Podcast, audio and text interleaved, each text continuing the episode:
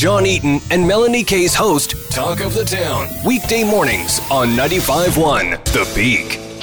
And joining us on the line is the general manager of our downtown BIA. For downtown Collingwood, we say hello to Sue Nicholson. Good morning, Sue. Good morning.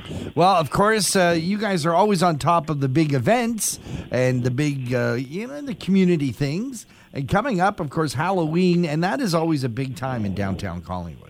It is. It's our uh, our, our uh, traditional Black Harvest, um, which is a trick or treating and fun event in downtown Collingwood, where we encourage everyone to come with their families and uh, visit the downtown uh, area. We have children's activity centers. We'll be all centered in the new lot across from Town Hall, so that's where you'll find uh, balloon twisting by Roxanne from You Pick Parties, and um, lots of big games for the kids to play with.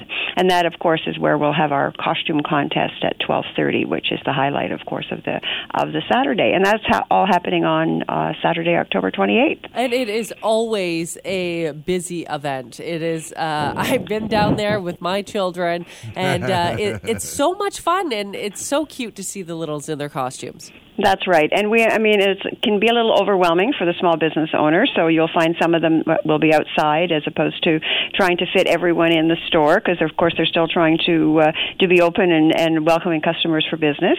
Um, we're also working with the Collingwood Blues this year, and they'll be on the street in their uniforms handing out candy. So there'll be uh, lots of opportunities for uh, the children to get uh, candy as they walk along the street, with perhaps not going into all the stores now because a lot of the stores are going to be supplying candy for the Blues to be able to uh, to do it right on the sidewalk. What nice. a great idea! And I mean, Woo. parents, if you are heading down there, you know, you you might want to peruse and take a look at, at what is uh, to to be bought in the store, as well as what you can put on your Christmas list. That's for sure. A lot of there, a lot of the uh, stores will by that time will also have their Christmas uh, supplies out. I was talking to a retailer the other day, and they already had people calling and and coming in looking for Christmas items because people are starting early, obviously.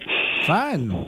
Uh, you know, it, it, it uh, I'm also reminded that Remembrance Day is coming up, and I'm seeing, uh, you know, one of my favorite things is seeing those amazing banners that get put up. Mm-hmm, yep, and they we have nine new ones this year, plus the over 120 that we already have in stock.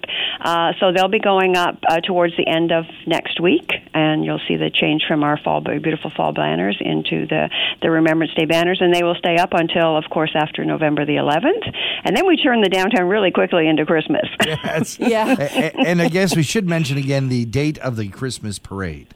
It's November the 18th uh, at 5 p.m., and uh, applications for both entries and sponsorships are uh, available on our website, as well as, of course, the applications for the Christmas market. We have a file folder full of applications for that, and that's the f- first three Fridays in December.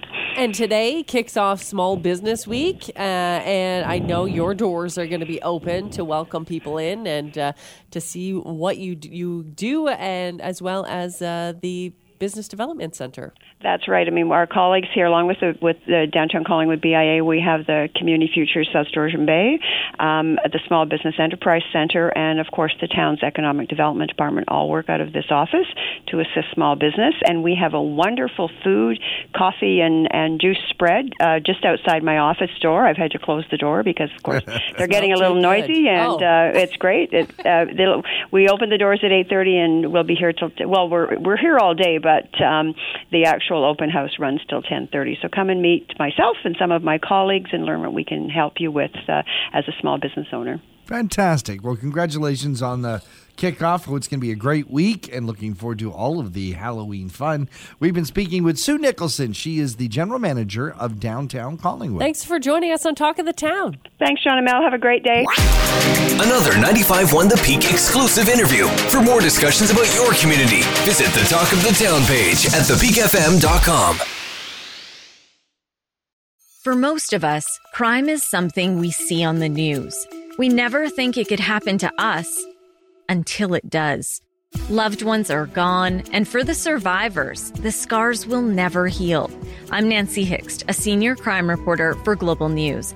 And on this season of Crime Beat, I'll take you inside some of the most serious crime stories I've covered. Season 6 of Crime Beat is available now on Spotify, Apple Podcasts, Amazon Music, and all podcast platforms.